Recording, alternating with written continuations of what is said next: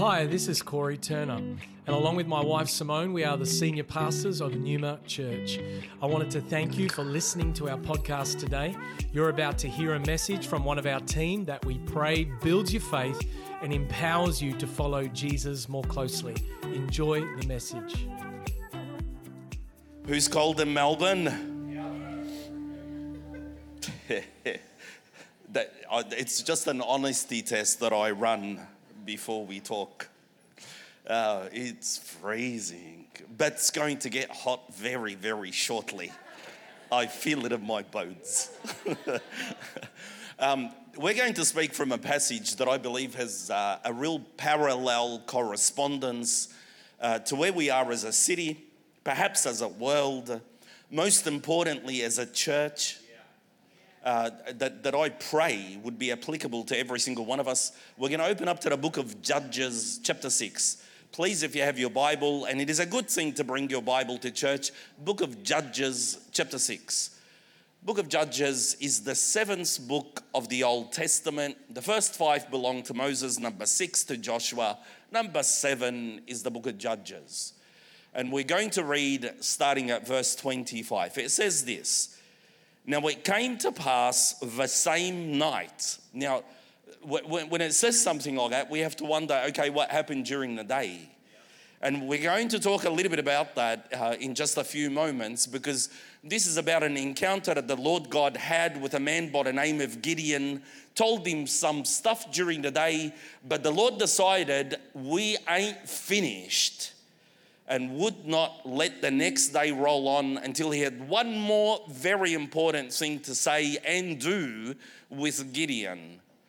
So it says that the same night that the Lord said to him, Take your father's young bull, the second bull of seven years old, tear down the altar of Baal that your father has, and cut down the wooden image that is beside it and build an altar to the Lord your God on top of his rock.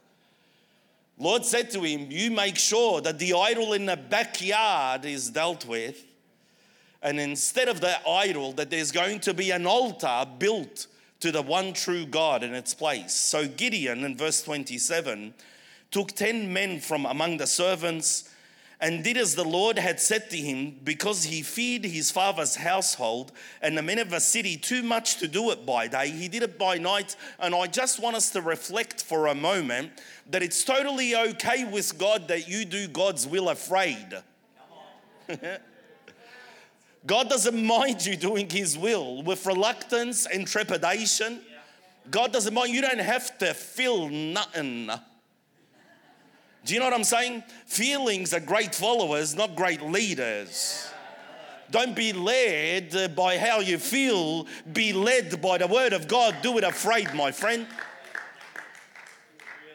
So he goes at night, does the will of the Lord. We're going to jump down to verse 31. What happened between what we just said and verse 31 is that the men of his countrymen came to kill him because they saw that the altar had been destroyed, the altar to the false god, and a new altar had been erected. So they came to his father's house, a man by the name of Joash, who himself was an idol worshipper. But look what happens starting at verse 31. But Joash said to all who stood against him, Would you plead for Baal? Would you save him? Let the one who would plead for him be put to death in the morning. If he is a God, he's hairy enough, ugly enough to defend himself. Because his altar has been torn down. Therefore, on that day, he called him Jerubbaal, saying, Let Baal plead against him because he has torn down the altar. All of a sudden, Gideon gets a new name as the one who tears down false gods. That's pretty cool, hey? I wouldn't mind that name.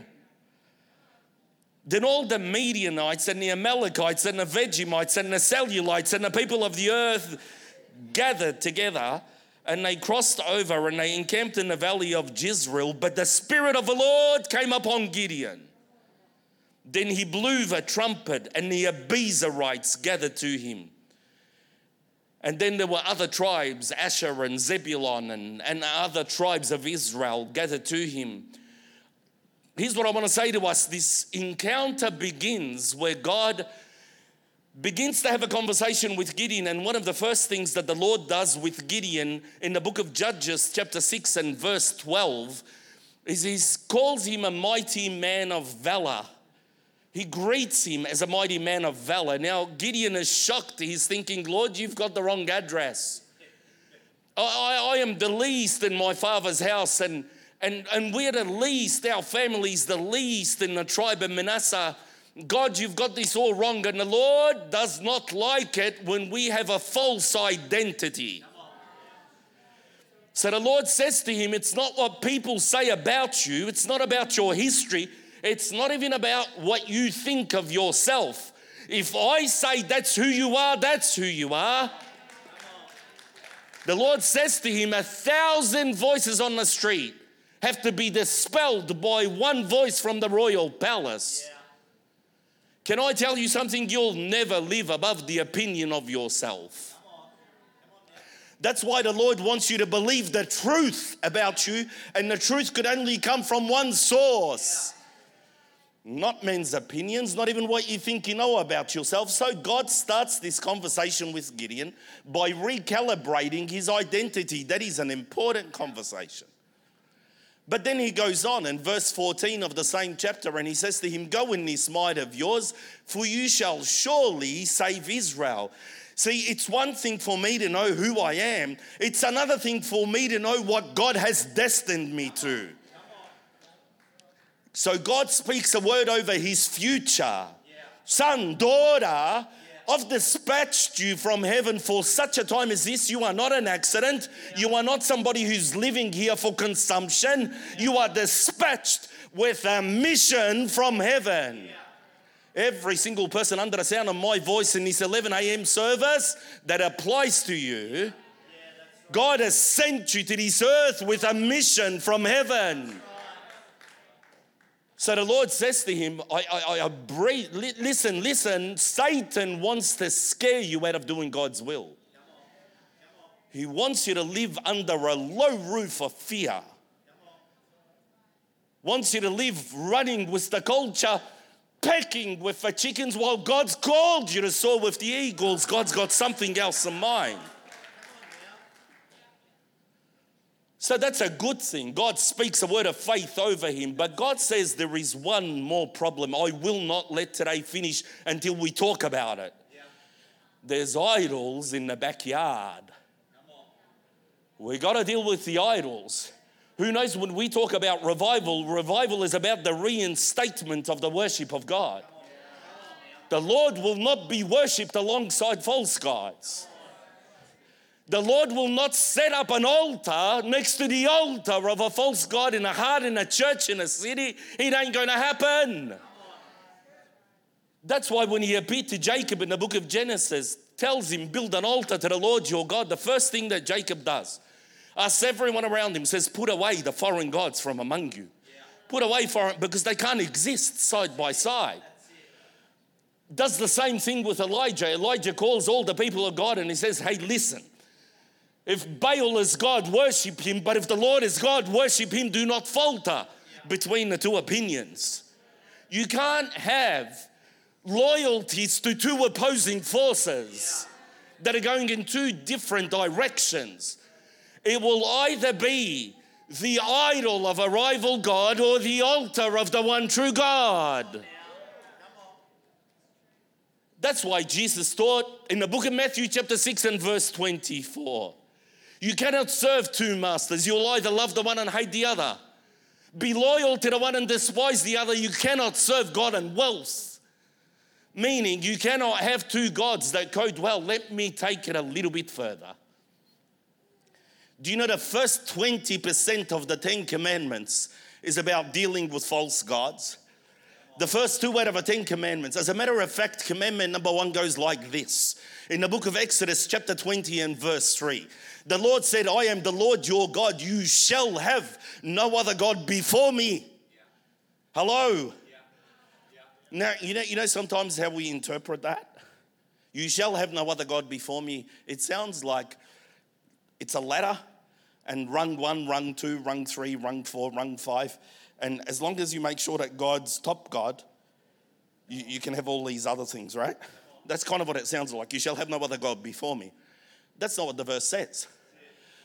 The Lord says, You shall have no other gods before me. I am the Lord your God, meaning you shall have no other God in my presence. I am not a top God, I am the only God.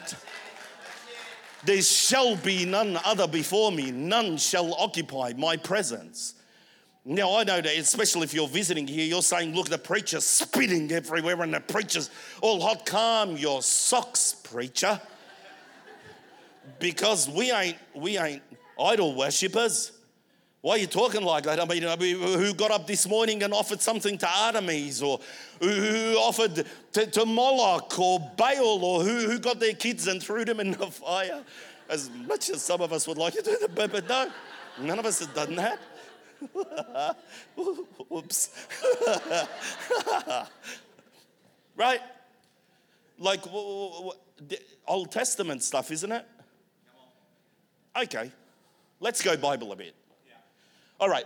First John chapter 5 and verse 21, the apostle John says, "My beloved, keep yourselves from idols." That's in the New Testament.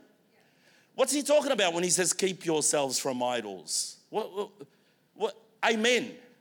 That's the last thing he actually says, right? Yeah. And then it is, Amen. So be it. Amen, God. Yeah. Make sure that there's no idols in our life. Okay, cool. John? Who, who knows the Apostle Paul is a little bit more forthright, right? Yeah. John was the apostle of love. You know, if you want somebody to punch you with a glove, but it's wrapped in velvet, you go to John. But if you want somebody just to tell you the truth straight up and down and you leave bleeding and then cover, you know, you go to Paul. Paul had something to say on this issue. 1 Corinthians chapter 10 and verses 13 and 14. We love, and misquote verse 13. Verse 13. No temptation has overtaken you except such as is common to man, but God is faithful he will not allow you to be tempted beyond what you are able, but with the temptation will make the way of escape that you'll be able to bear it. Right? Amen. It's so good, right? You with me? This is really good. This is where Christians get up on their seats and they wave their hanky.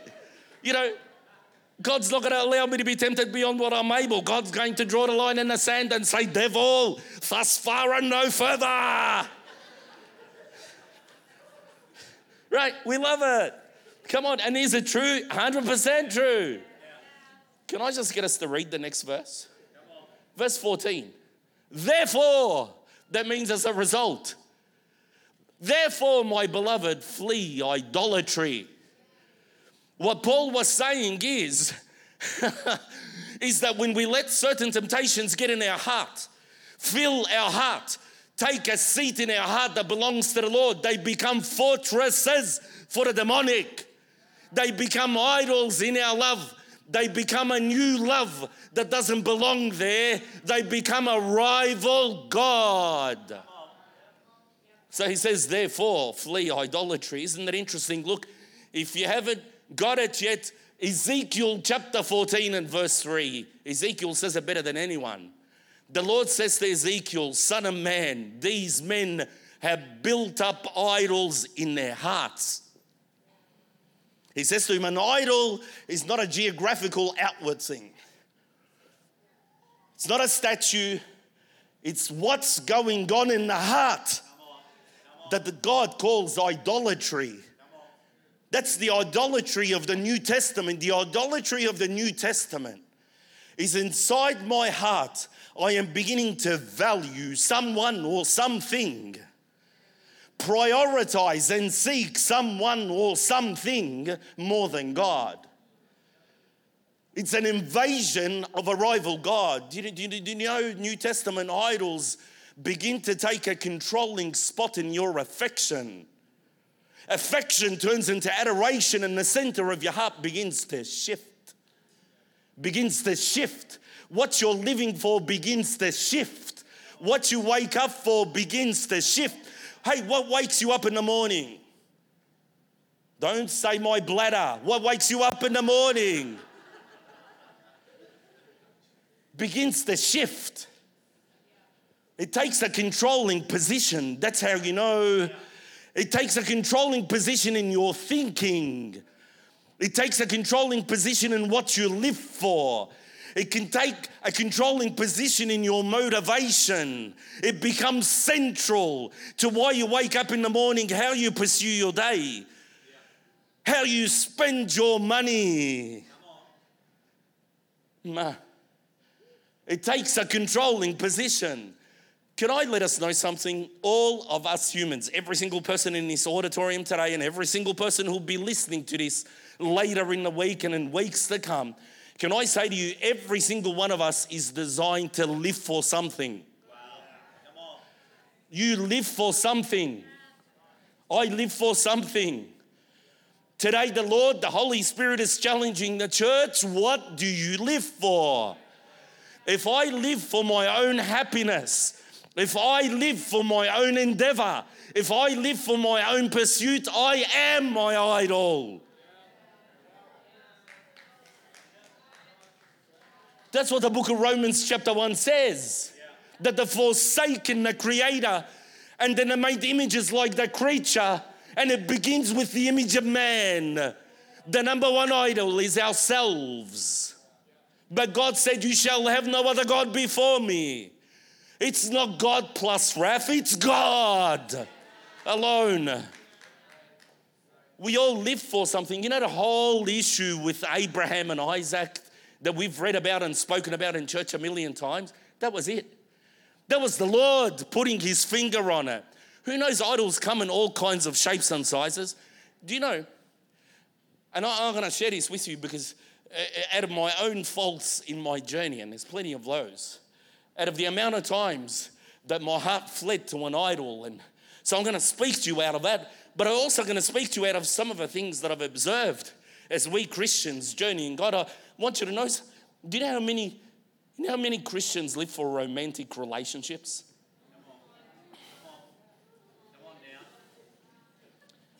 They love God, like God's there. They come to church every Sunday, they read their Bibles, they love it, but they actually live for romantic relationships. Do you know how many Christians live for their career? Do you know how many Christians are deceived and are living for beauty and health? Do you know how many Christians live for achievement? Do you know how many Christians in ministry live for the ministry? Hello. Hello. Live for the master, not the ministry. An idol becomes something that gives you a source that is not God. It becomes the source of your significance. It becomes the source of your fulfillment. It becomes the source of your purpose. It becomes the source of your identity. When people ask you, Who are you? you tell them, I am the owner of this business. Hello. You are not the owner of this. That is not you. You have it, it doesn't have you. And that's what the Lord noticed in this whole thing about Abraham and Isaac. He noticed that God gave him a beautiful gift. Who knows that Isaac was the gift of God in Abraham's life? But Abraham's center started to shift. He'd wake up in the morning, he was no longer running to God and going, Lord, oh, Oh, I'm so grateful that you wake me up this morning so I can see your face. I'm running to your face. You're my number one. You are my everything. No. He was running into the tent next door going, How's the boy doing? Is he good? Oh, look at him. Isn't he adorable? Now, do you think that God was a sadist? God wasn't a sadist. Do you think that God didn't want him to love his son? God wanted him to love his son. But you know what God was saying? God was saying you need to reorder your priority. Who knows? Ooh. Who knows that sometimes it takes a situation to know that there's an idolatrous person in your life? Takes a situation, doesn't it, sometimes? That there's an idolatrous thing that's crept in that we need to sift out.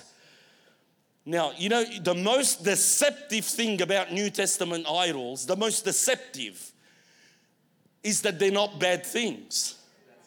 Do you know if they were bad things, us Christians are cluey. We're a shrewd bunch. We're so shrewd, right? Kill it. We're killing it. Right? We got this thing. We got this thing figured out called life, right? Whoosh, whoosh. Jesus. Help us, God. They're not bad things. Matter of fact, open up with me to the book of Luke, chapter 14. Have a look at this. Book of Luke, chapter 14. This is Jesus teaching. He is teaching disciples. He talks about how the kingdom of heaven is like a man who threw a supper and invited so many guests. And he said to them, Come, for all things are now ready. Look what happens in verse 18. They all, with one accord, began to make excuses. The first said to him, I have bought a piece of ground. Stop there, stop there, stop there. First bloke says, I bought a piece of ground, I've got to go see it.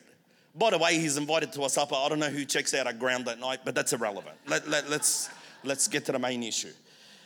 It's property. So this guy's got property. Is property a bad thing? Come on, church, you know to say yes or no. Come on, let me hear you. Don't, don't be shy. There's no wrong or right. I just want to hear from you. Okay, is property a bad thing? No. no. I'm so glad that you got that theology down pat. No. Property is a good thing. God can give you property, right? Don't be shy if you've got property. God gives you property. It's all good. Uh, the, the, the inheritance in the Old Testament was a whole bunch of property. That's all good. In the New Testament, God wants to bless you with property because the earth is the Lord's and all its fullness. He wants to give you a little bit. It's all good. He loves to share his stuff. You know what I mean? He's not a hoarder. He wants to give it to you. It's all good. Right? It's good, right? It's good. Okay. I can't come and it's good. Okay. The next guy had me excused. The other said, I've got five yoke of oxen and I'm going to test them. I don't know who test drives oxen at night, but again, irrelevant, irrelevant. That's his business. Obviously, he's got oxen for a business and all of that. Is there anything wrong with business? The Lord is the one who gave you business. The Lord loves your business. The Lord's favor in the name of Jesus is on your business. Your business is a gift from God. Your brain that knows how to run that business is a gift from God. And don't you let Satan touch it. It belongs to you and God. God gave you all things to enjoy. Enjoy it. Cool. It's a good thing. Now, the last guy is the guy that cracks me up. Let, have, have a look at this next guy. Come on, next guy. This guy says, I have married a wife, therefore I cannot come. I love it. I love it. Dude, take your wife out to a supper. Somebody else is paying. Order heaps of wine. It's all on the house. Right? You know what I'm saying? Like, okay, is having a wife a good thing? Yeah, most of the time. It's a good thing, right? Jesus. Okay, it's a good thing. Who finds a wife finds a good. Where am I sleeping tonight, Lord? oh my God, help. Um, a wife is a good thing. Biblically, it's a good thing, right? He who finds a wife finds a good thing, the Bible says. So you walk around and say, Hey, you're my good thing. Is it a good thing? Okay. What's Jesus teaching? Please hear this. Jesus is teaching the church this. When a good thing becomes the ultimate thing, it becomes a bad thing. It ain't about the business, it ain't about the property, it ain't about the relationship. They're all good gifts from God. But when a good thing becomes the ultimate thing, it becomes a bad thing. Because it stops everything kingdom on your life. And, and, and that is not the will of God. That is not what God will have with your life. God doesn't want material possessions to have you, He wants you to have them. God will not have a rival. God, I've got a few questions to ask us, and I pray that they wouldn't be limited to these questions, but that we would reflect with the Holy Spirit around what's going on in our hearts. Let me ask is there anything at the moment more important to you than God?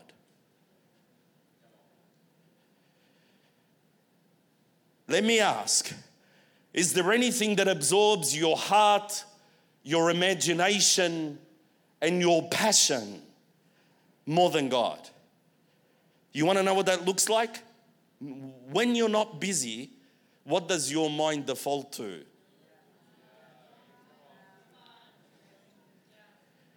Is there anything that has become more fundamental to your happiness, meaning, or identity more than God?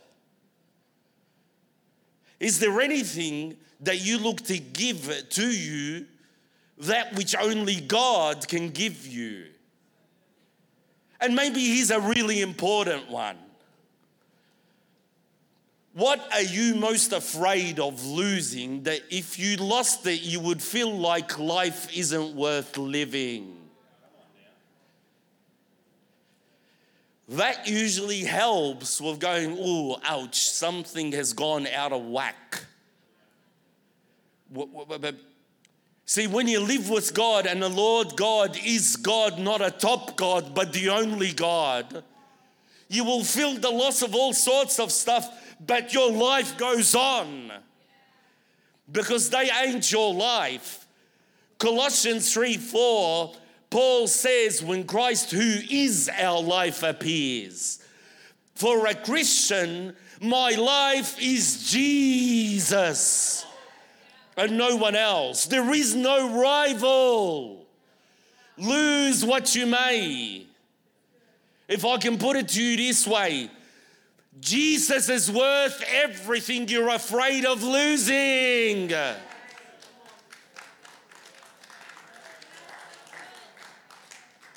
I encourage you this week do a profit and loss statement. Genuinely, I mean that. I, I do that genuinely, I promise you. I actually do that to check my heart on a regular basis.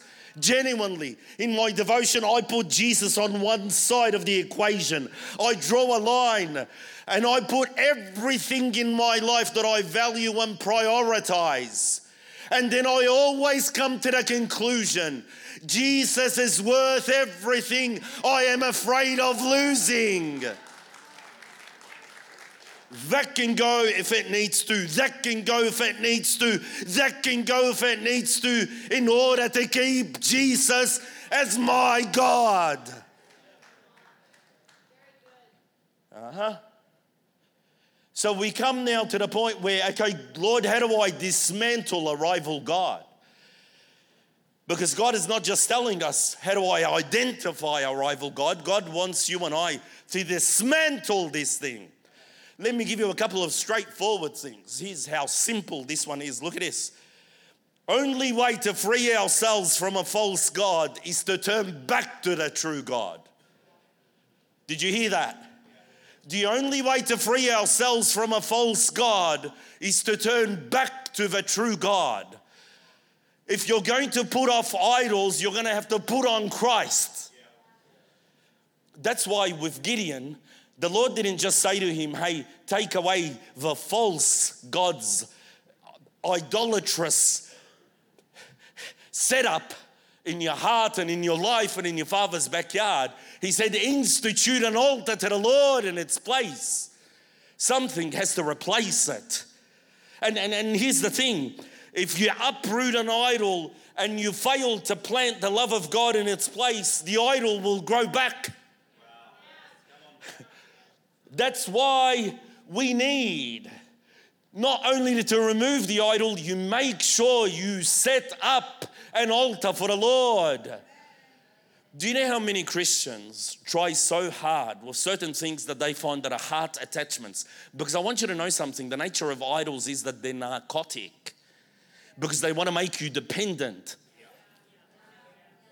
Right? You begin to depend on someone or something the way you should be depending on God. So they become a source in your life where you're leaning on Him. Now you need Him, so you're addicted. That, that, that's the nature of idols. But the Lord will not have another source in your life or my life.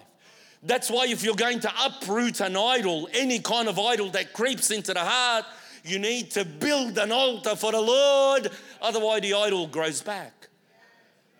It will always grow back. Do you know how many Christians have an attachment to something and they genuinely, with all of their hearts, all of their hearts, go, Lord, I don't want this thing in my life. I don't want that kind of dependence. I know it's wrong. I know it's, it's not right in your eyes. That is not right. This relationship's not right. Or, or, or, or the way that my heart is about my, my career is not right. And, you know, and I'm not going to do it again. And, you know, we, we try our best, but we fail. You know why? Because we've removed the idol, but we haven't set up the altar. That's, that's what Jesus taught. open up with me to the book, but Jesus is so much more straightforward about saying it. Book of Luke, chapter 11, have a look at this. Book of Luke, chapter 11, Jesus says that when an unclean spirit goes out of a man, he goes through dry places seeking rest. He finds none. He says, I will return to my house from which I came. And he finds it swept and put in order. That means it's unoccupied by anything else. The evil spirit leaves but there in the house, the house is unoccupied. It has no active dwelling of anything or anyone. So the evil spirit takes with him seven other spirits more wicked than himself, and they enter and dwell there. And the last state of that man is worse than the first. See, if you remove an idol but don't replace it with the love of God, the idol will grow back again and it will be worse. That's what the Lord teaches. Now, I've come to tell you this. Let's land this thing. I've come to tell you this. If there is one thing that I know for sure, for sure, for sure, because I've seen it in scripture over and over, and I've seen it in my own life time and again, is that once you and I make a faith decision of obedience to God, God, you will not be top God, you will be my only God that the Spirit of the Lord will come upon you in such a powerful way. See, in the same chapter that we read in verse 34, it says, The Spirit of the Lord came upon Gideon. Then he blew the trumpet, and the Abiezrites gathered behind him. And then there was Manasseh, Manasseh, Asher, Naphtali, Zebulon, and the rest of the tribes.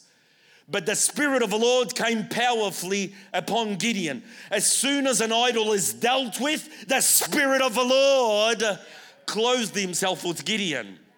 As a matter of fact, the literal translation of that verse says that the Spirit of the Lord clothed himself with Gideon. Not came upon Gideon, clothed himself with Gideon.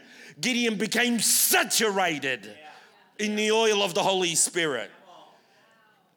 You and I would love that, wouldn't we? But, but that's what the Lord says that once that the idol is demolished, true power returns to the believer, true authority returns to the believer.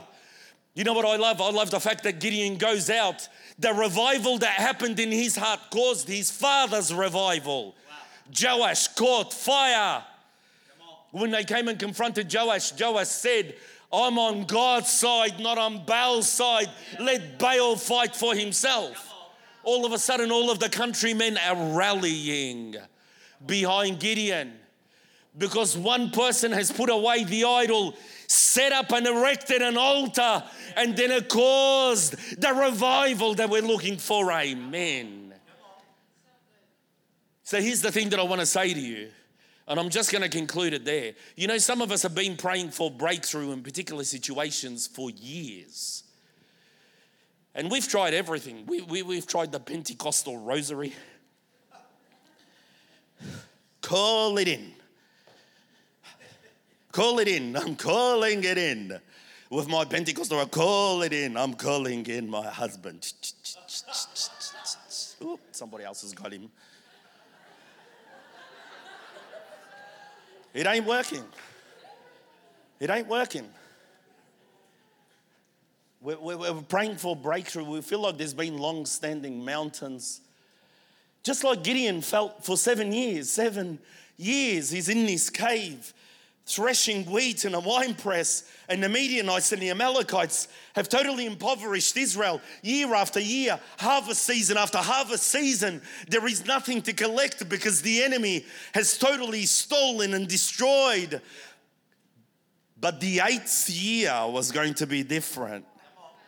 Because in the eighth year, you see, you see, Gideon didn't go out to fight. Gideon dealt with the rival God in his heart.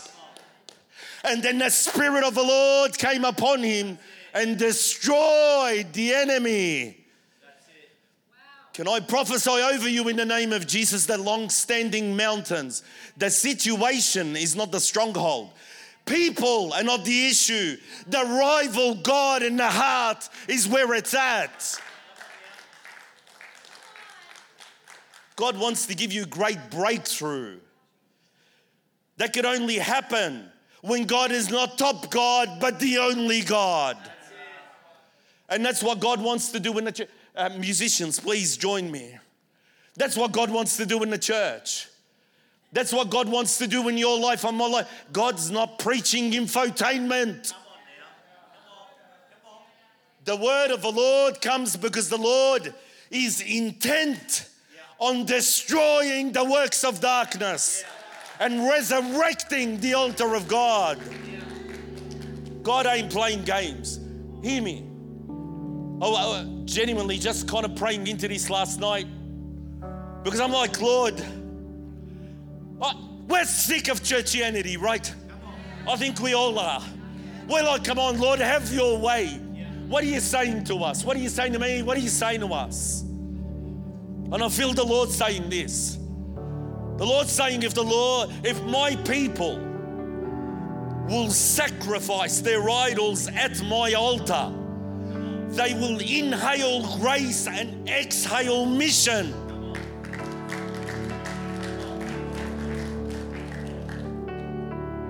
You know what that means? It means today. If, in all honesty, you say, you know what, there's a rival God, we all fight rival gods at different times. It's always going to be the idol or the altar. You're saying, no, no, no, no, no. I know where I stand. I choose Jesus.